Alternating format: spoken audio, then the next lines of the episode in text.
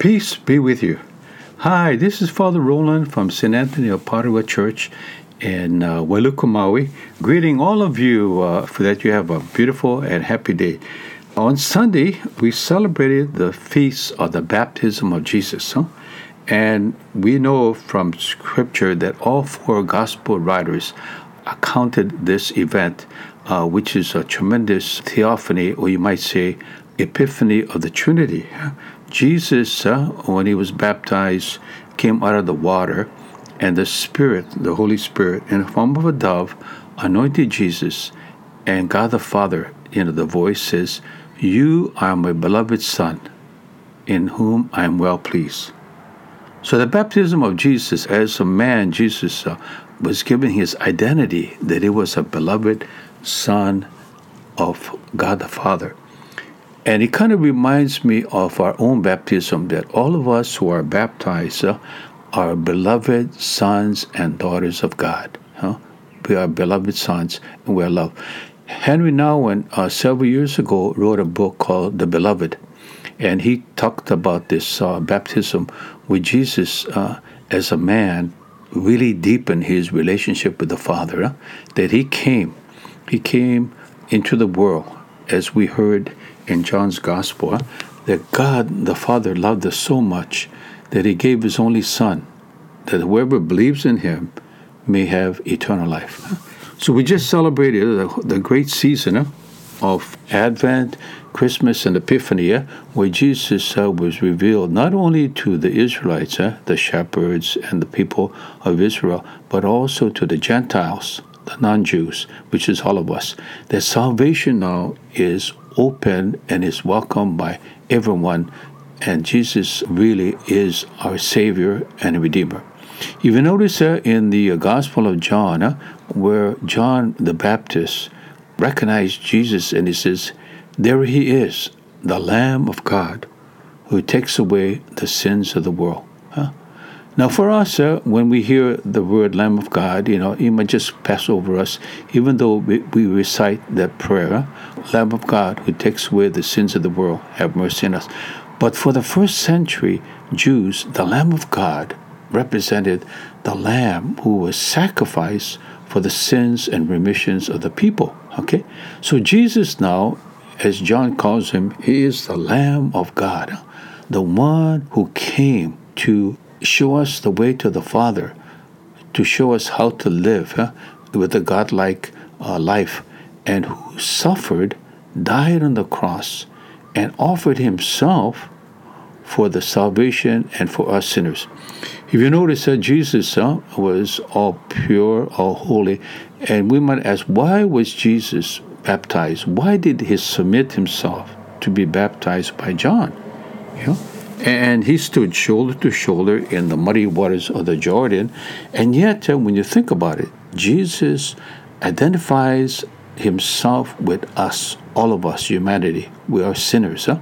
And he identifies with us as sinners so that he, the Lamb of God, dying on the cross and suffering, died on the cross, and now was risen from the dead, who is now able to reconcile us to the Father to reconcile us to one another, and not only to save us from our sins, from the evil, from the devil, from temptation, but we are beloved sons and daughters of God, and we share in the life of the Trinity.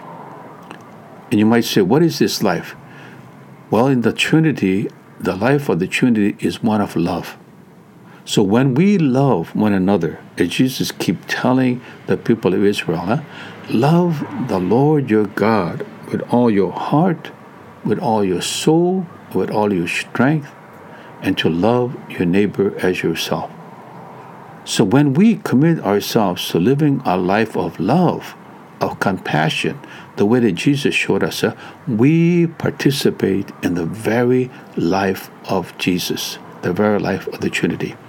St. Thomas Aquinas uh, mentioned that God, who is all transcendent, all powerful, all omniscient, all knowing, God, who is divine, became human, so all of us who are human may become divine.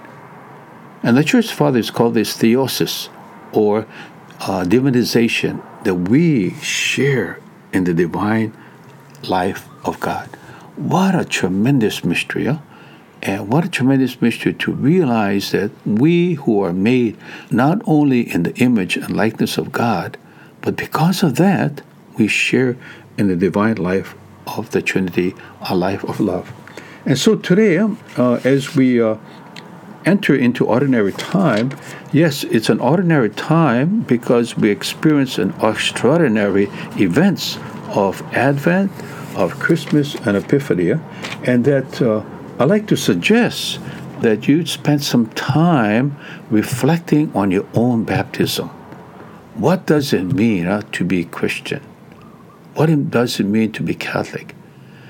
And I think uh, it means not only are we freed from our sins when we go to confession or when we ask pardon from our God, but we share in the divine life of God. And we are called as Christians to evangelize, huh? To evangelize and to spread the good news. Because there's so many people out there who are living in darkness. God is not primary in their lives. Some people have lost God.